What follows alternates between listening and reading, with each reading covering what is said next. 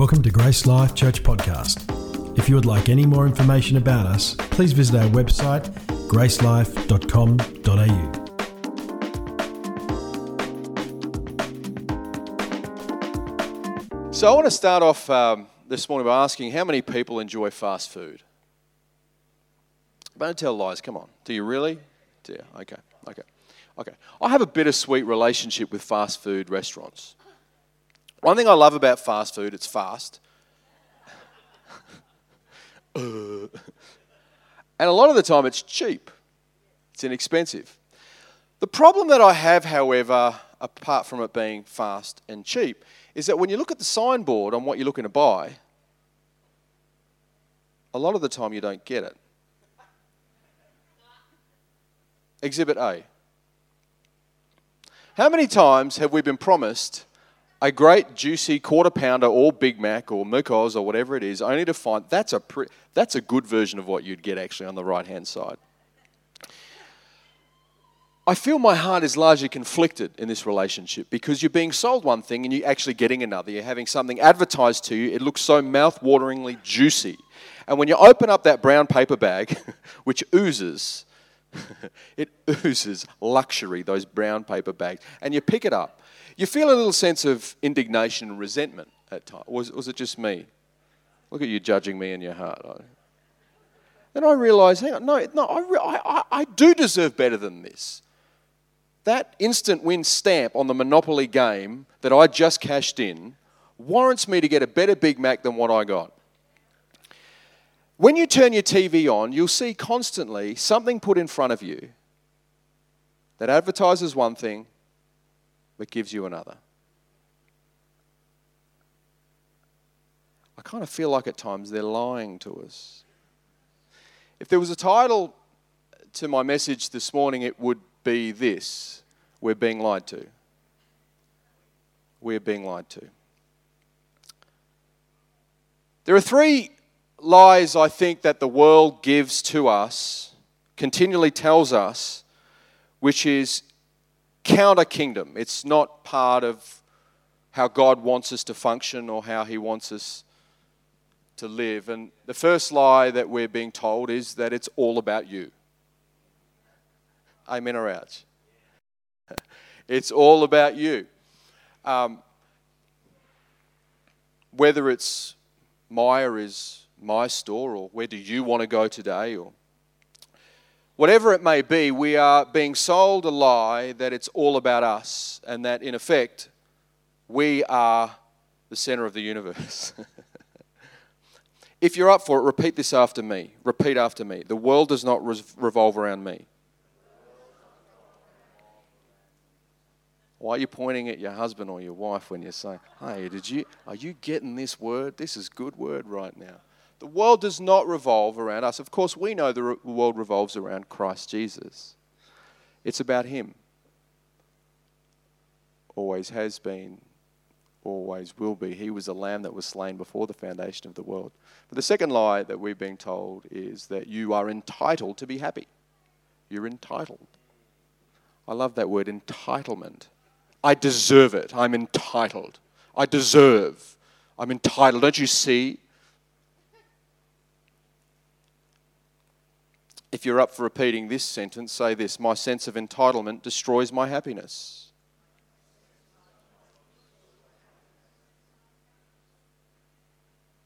I'm making, I'm making some enemies this morning. I can just see it. Final lie number three, and this is probably the most controversial I want to talk about and delve into today from Mark's gospel, is that you can do anything you set your mind to.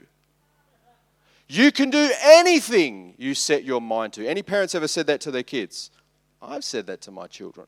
But actually, we cannot do anything that we set our mind to. We're capable of great things. We're great at the potential within and accomplishing wonderful things, but at the end of the day, we are not limitless beings. Repeat after me I have my limitations. And if you're up for it, say this I am not God.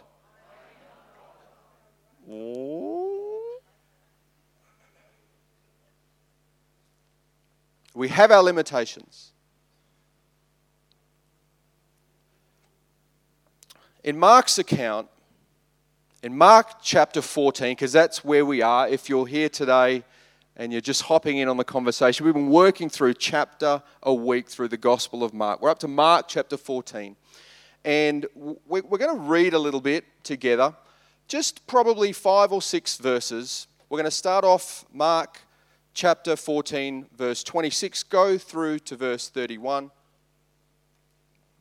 And just to give a bit of context, what's happening here is Jesus has just been betrayed by Judas just prior to this.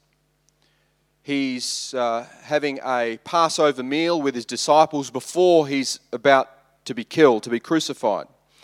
And then what happens after that is they have this amazing communion meal, this, this, uh, this Last Supper. It says in verse 26 this English Standard Version today. And when they had sung a hymn, they went out to the Mount of Olives, and Jesus and Jesus said to them, You will all fall away, for it is written, I will strike the shepherd, and the sheep will be scattered. But after I am raised up, I will go before you to Galilee. Peter said to him, Even though they all fall away, I will not. And Jesus said to him, Truly I tell you that this very night, before the rooster crows twice, you will deny me three times. But Peter said emphatically, If I must die with you, I will not deny you. And they all, all the disciples, said the same.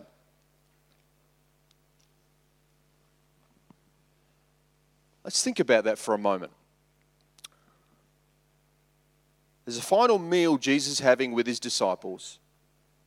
And after that, it says they had sung a hymn and then they went out to the Mount of Olives. Actually, it's really interesting when you think about that. Jesus was singing with his disciples. He sung a hymn. Real men sing. I'm telling you, baby. And Jesus knew what was going to happen. This is just a side note, actually. He knew what was going to happen. He knew he was, he was going to be handed over. He knew he was going to be tried. He knew he was going to be hung on a cross. He knew that. But what did he do? He sang worship songs. What a great test for our hearts that no matter what, we're singing glory to God. And so he sings a song, he sings a hymn. It says, and then he said to his disciples, You will all fall away. All of you. You will all fall away. For it is written, I will strike the shepherd and the sheep will be scattered. Isn't that so true? That heads of groups, heads of organizations, heads of families, heads of churches, the enemy knows that if he can strike the head, strike the shepherd, then the sheep can scatter. If ever there was a time for you to pray for your leaders, for your bosses, for your ministers, your pastors, for your premiers, your prime ministers, do it. But after I'm raised, Jesus said, after I am raised up, he's already looking ahead. He's already looking. After I'm raised up, I will go before you to Galilee. Peter said to him, Even though they all fall away, I will not. I love Pete here. Sometimes he shoots his mouth off, doesn't he? even though all those guys, all them, they're, they're, even though they're going to fall away, not me. Not me, Jesus. Not me at all. Jesus said, Truly I tell you, Peter, this very night before the rooster crows twice, you will deny me three times. Now, I don't know if Peter's just. Uh, stupid or overconfident or both. Haven't worked it out yet. But even after Jesus reinforces this reality, Peter disagrees. He says, Oh, well, if I must die with you, I will not deny you. And they all said the same. If you're taking notes, write this down. Do not confuse confidence and arrogance. Do not confuse confidence and arrogance. Here we see Peter, who was sold out for Jesus. I mean, he was sold out. And he's giving this strong, emphatic cry No matter what, Jesus, I will stand for you. The last couple of weeks, myself and Pastor Brett, we've been preaching messages on standing for Christ and standing on the truth and making sure that we stand. But do you know, so very important, we see here the importance of standing. We've got to make sure that we're standing in Him and that our confidence is in Christ. Any confidence not placed in Christ is confidence misplaced. And that confidence placed in ourselves becomes arrogance. There's only so much we can bring to the table, and in a sense, we're being lied to about how good we really are. We love being in places and spaces where we're constantly having our tires pumped up. I love it. And in a sense, we all love to be celebrated. We need that. But all of that self inflating, self esteem talk, that only gets you so far. It only gets you so far. If all I ever do is live and I exist to constantly live off the affirmations of people, it's only going to feed my narcissistic tendencies. Now, there's a word you'll see all over the internet narcissism. Oh, that person's a narcissist. Oh, and all of a sudden we become psychiatrists and psychologists able to quickly identify everyone else is narcissistic. And what we're really doing is abdicating our own responsibility to own up to stuff in our lives. I'll leave that one alone. I'm sorry. I'll leave that one. Peter, in a sense, is quite willing to make a bold stand for Jesus, and we have to applaud that. But we see that pride certainly did come before a bit of a stumble for Pete. Because we know that Jesus was right when he prophesied this. After this, they went to the Garden of Gethsemane. In fact, Peter couldn't even stand with Jesus in prayer. And there's a note for us. If we can't stand privately in prayer, how are we going to stand publicly? And so we read as well, there are other accounts in the Gospels. I'll turn us over to Luke chapter 22 soon. But Peter denied before other people who Jesus was to him. Aren't you one of his disciples? No, no, never met that guy. Within 24 hours of making such a bold proclamation. Jeremiah 17 and 25 says, This is what the Lord says Cursed are those who put their trust in mere humans, who rely on human strength and turn their hearts away from the Lord. Pete didn't get the memo on this one who put their trust in mere humans who rely on human strength. Pete was relying on his own strength. He was relying on his own strength. I have found in my life that when things are going well and I forget about my vulnerability, my fragility, I am more prone to stumbling.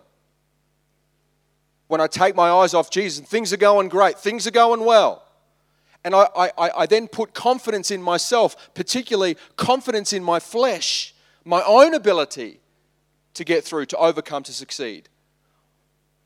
That's my Achilles. But if you're too strong for God to help, my question is why would He then intervene? If, if we don't need God's help, why would He come? That's the whole message of the cross that we are incapable of saving ourselves. We're incapable. And so, because of sin by nature and by choice, sin has corrupted and perverted our condition.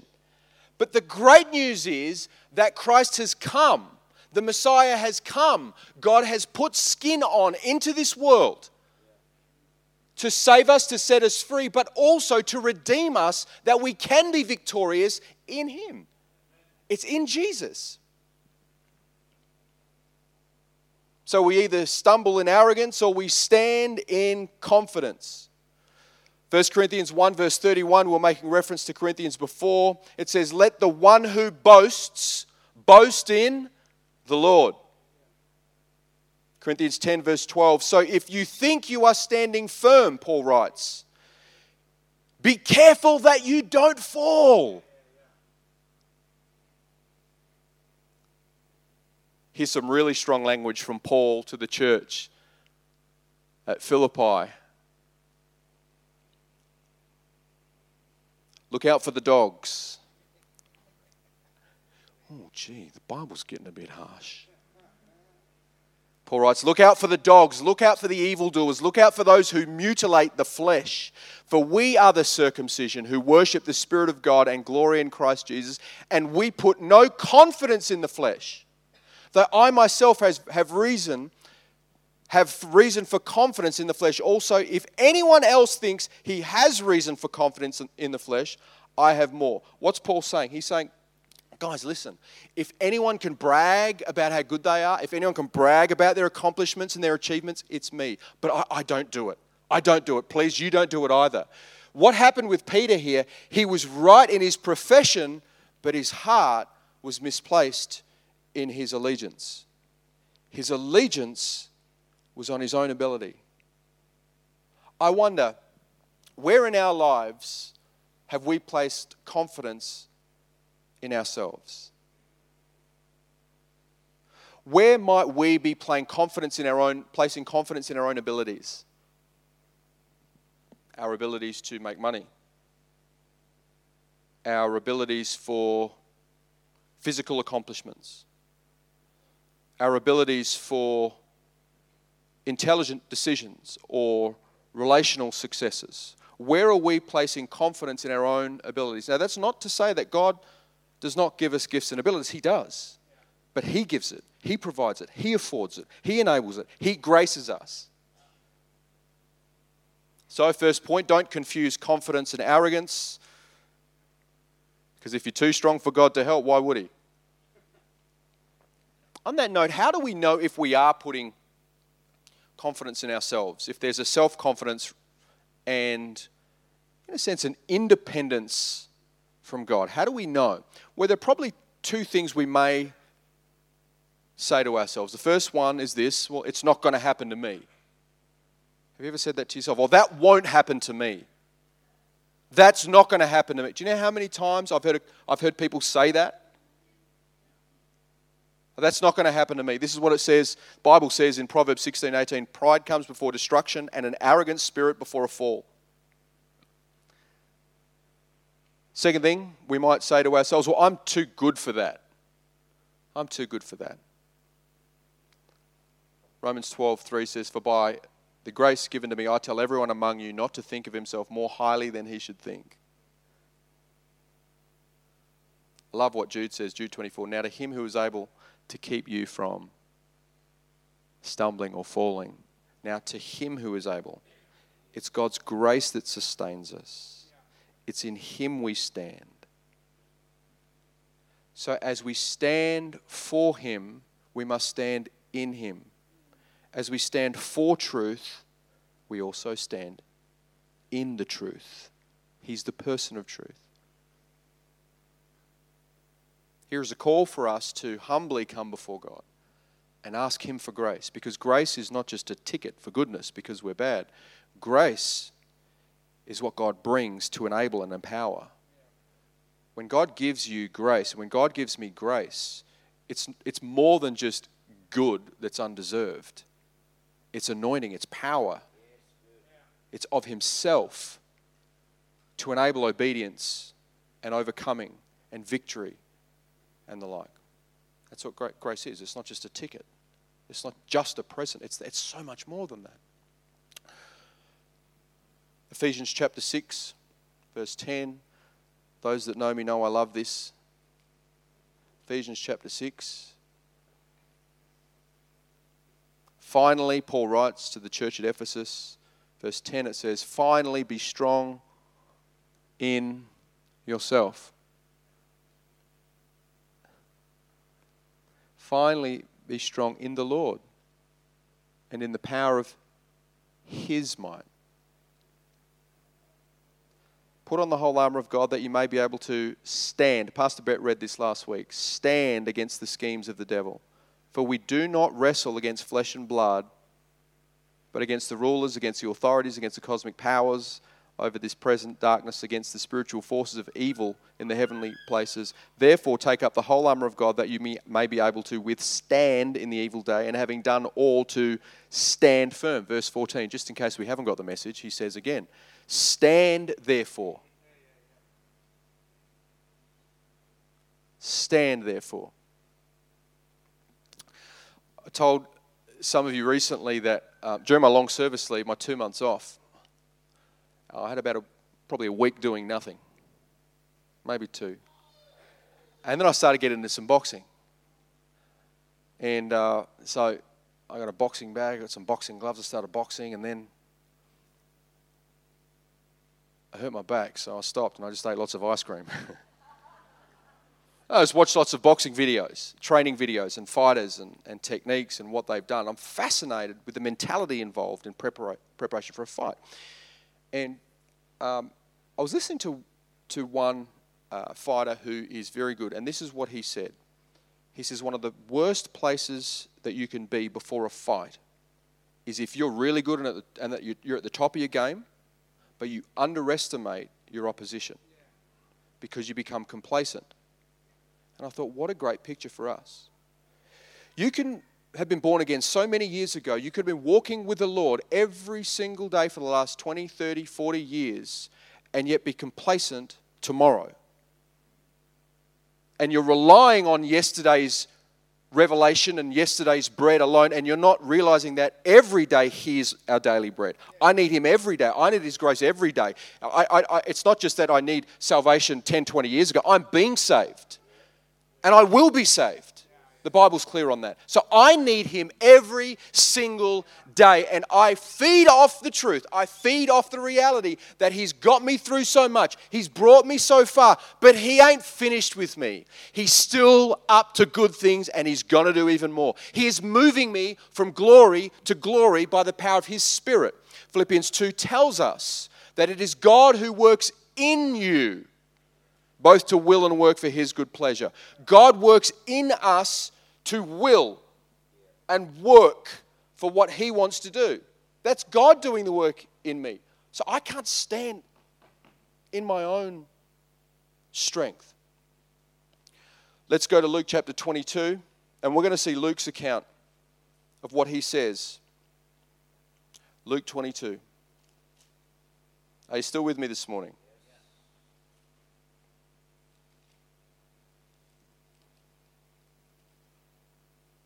Luke 22. Luke, it's still in the New Testament, isn't it? They haven't moved it to the, to the Old Testament, have they? It's still there. Luke 20, 22, verse 31.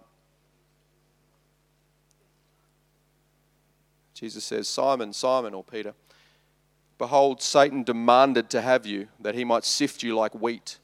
But I prayed for you that your faith may not fail. And when you have turned again, strengthen your brothers. Peter said to him, Lord, I'm ready to go with you both to prison and to death. Jesus said, I tell you, Peter, the rooster will not crow this day until you deny three times that you know me. So there's a little bit more, there's another puzzle to go on, another puzzle piece to go in that puzzle there that, that see what happened before that profession. Even Jesus is talking to his disciples, and when he says you, it's a plural here. He's talking to them all. Satan demanded to have you that he might sift you like wheat, but I prayed for you that you may that your faith may not fail. And he says, and when you have turned again, strengthen your brothers. So not only is Peter, is Jesus saying, uh, you, you, you're going to stumble, but you're going to come back. And when you do come back, you're going to need to help your brothers. But let's look at the at the spiritual dynamic here. We just read from Ephesians chapter 6 that we wage not war according to flesh and blood. We know that. We know that there are other forces out there. There, there is a greater reality beyond what we just see with our physical eyes. There is a different reality that exists behind the scenes. And Jesus points to this in this dialogue with his disciples in Luke's gospel. He says, Satan has demanded to have you, he, he wants you. He, he, he, he's trying to sift you like wheat. But Jesus says, But no, no, no, no, I have prayed for you. If there's any comfort of having the prayers of anyone, it's Jesus himself. When Jesus prays for you, you know he prays in line with the Father, and anything that he asks for, he's going to get. And so, there is a weakness here Peter and the disciples, and it was an element of self confidence. So I submit to you to give God your weakness, or Satan will exploit it. Give God your weakness, or Satan will exploit it. And that's what he endeavored to do here with the disciples. He wished to exploit their self confidence.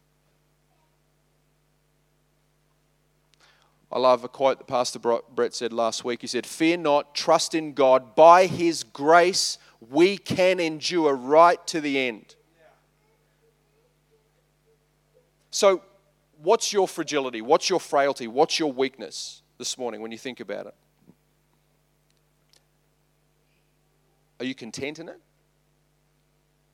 Would you be willing to give it to God? Would you be willing to give God your weakness so that He can give you His strength? 2 Corinthians chapter 12, please. 2 Corinthians chapter 12.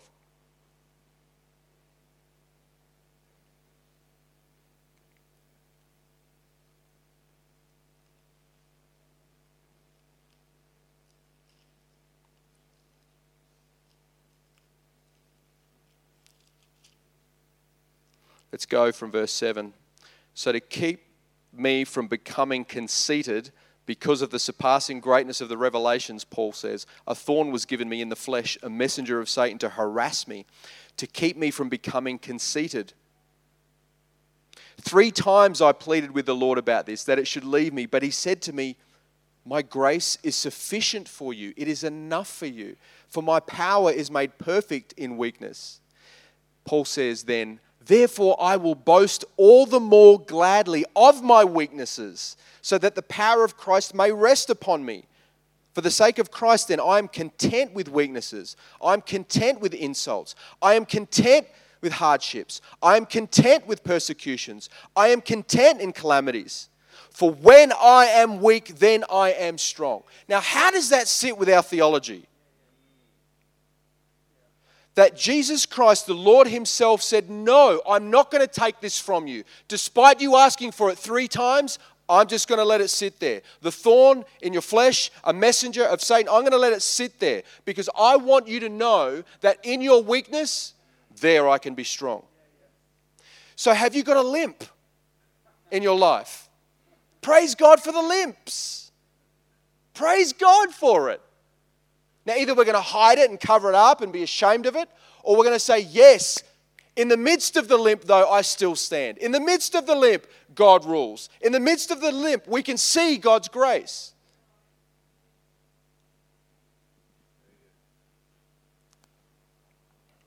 Your humility in this will attract God's grace, not your ability.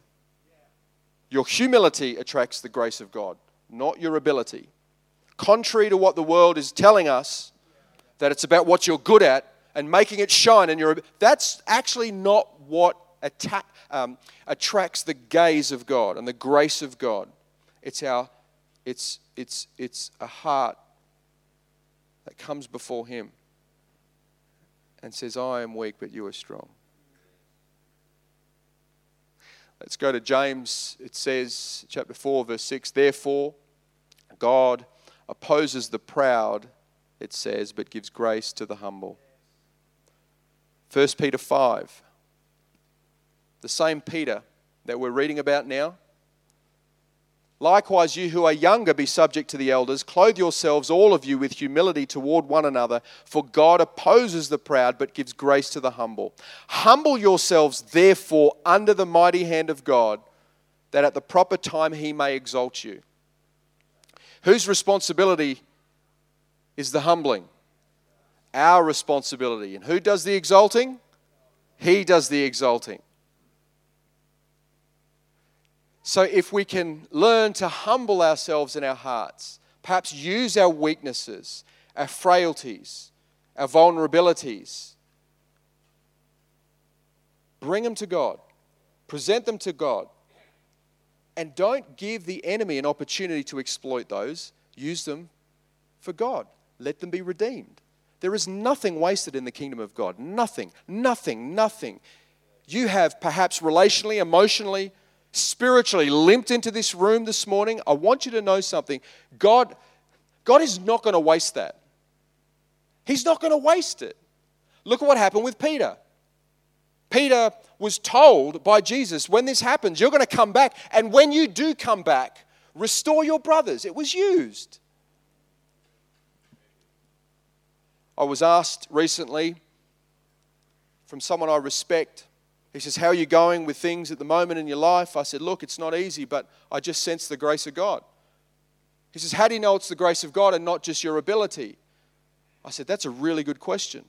I feel in my heart that no matter what, I, I feel my own ability can get me so far. And then when I feel I have nothing left, all of a sudden, boom, the grace of God, the anointing of God.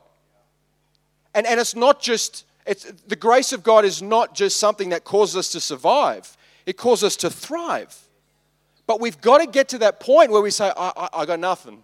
I got nothing. I got nothing. And when we can admit that, God says, All right, you're ready. You're weak, let my strength make you perfect.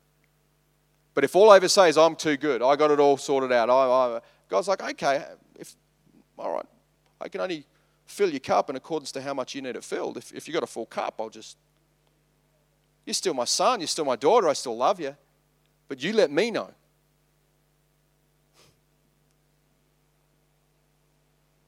Are you being sifted right now?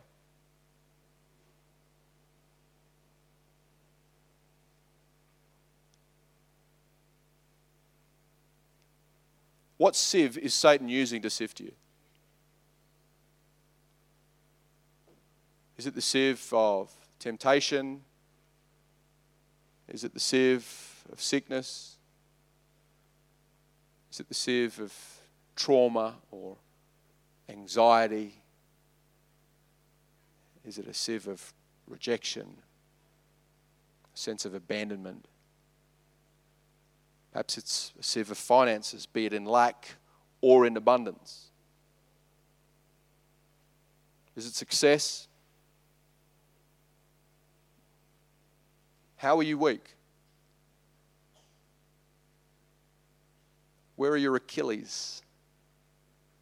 Will you let God come? And scaffold you. Final point.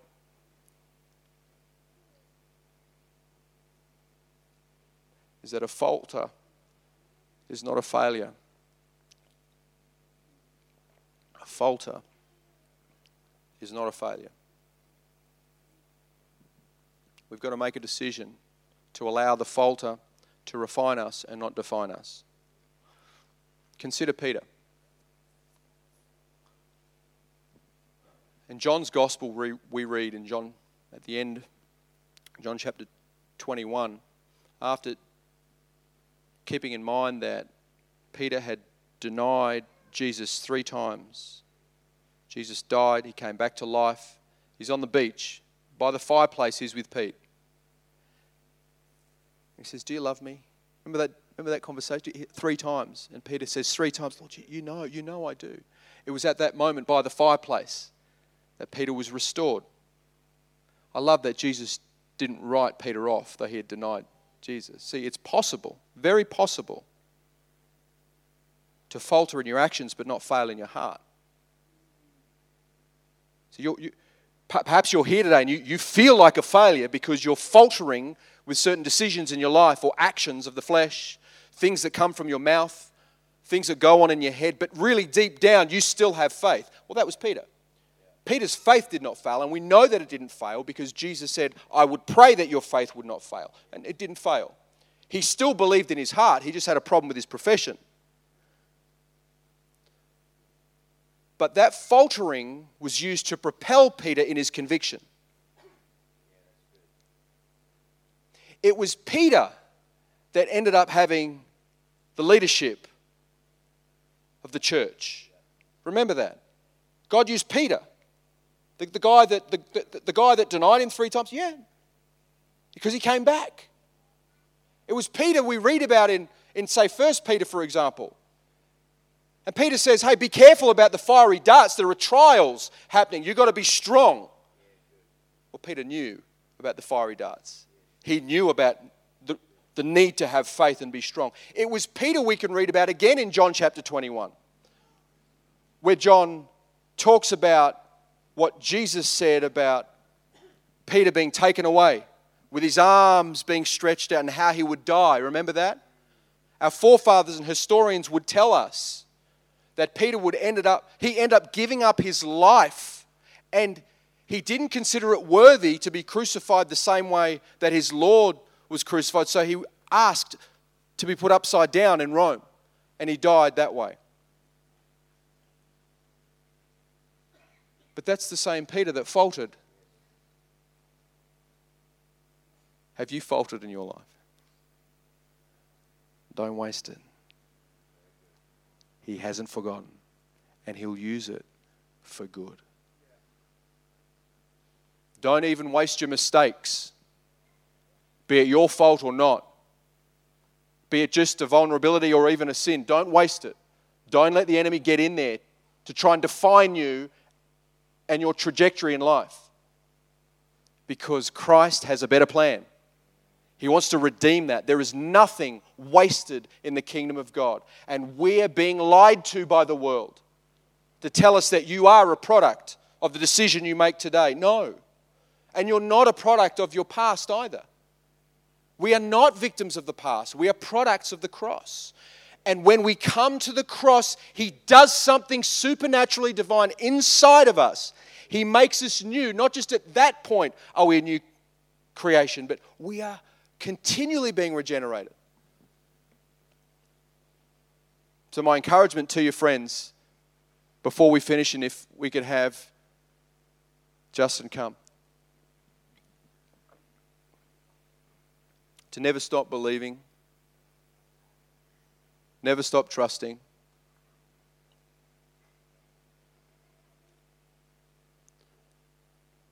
Consider even the trial that you're going through now.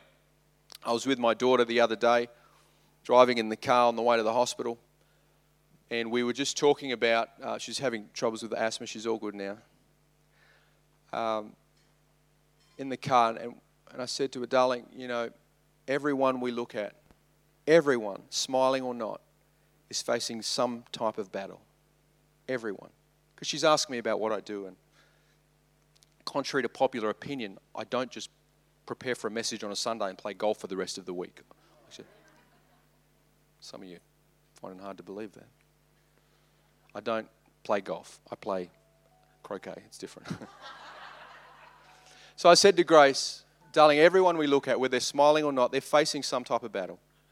Some are bigger than others.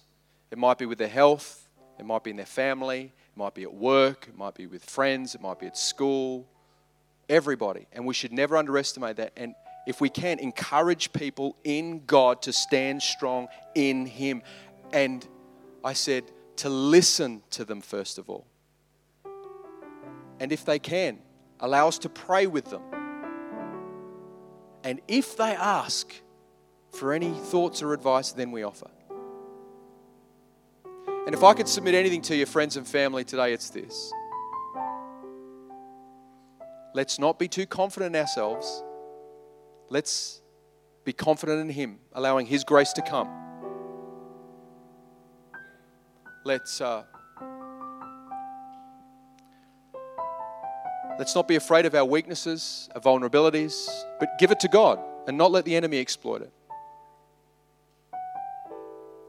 But also,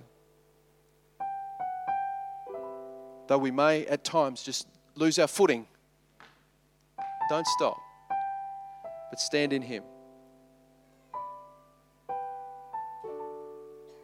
Can we pray? Father, we thank you for the opportunity to come around your word and be encouraged. We thank you that at times, even as we read about Peter, he was um, confident, even at times cocky. He disagreed with you, but you saw his heart And more than anything, he just had faith. Lord, would we be a people that continues to trust you and to stand in you, to have faith in you, not in ourselves, not in our own plans, not in our own abilities, our own strengths, because those things come and go, but you remain the same. Would you teach us to, cure, to secure ourselves in you, to anchor ourselves in you, the rock of all ages? We thank you, Father, for your goodness. Lord, for, for this church community, I pray for salvation. Right now, I pray for salvation in our hearts for every single one of us. I ask, Lord, that we would uh, see that it's what you have done for us on that cross. Though it's offensive, the very message of the cross, it's offensive because it cuts to the heart of the human condition. That we are lost without you. Lord, I ask that you would help us be reminded that we are just to trust in you. We hope you've enjoyed listening to this podcast from Grace Life Church. For more information about us or any of our services, please visit our website at gracelife.com.au.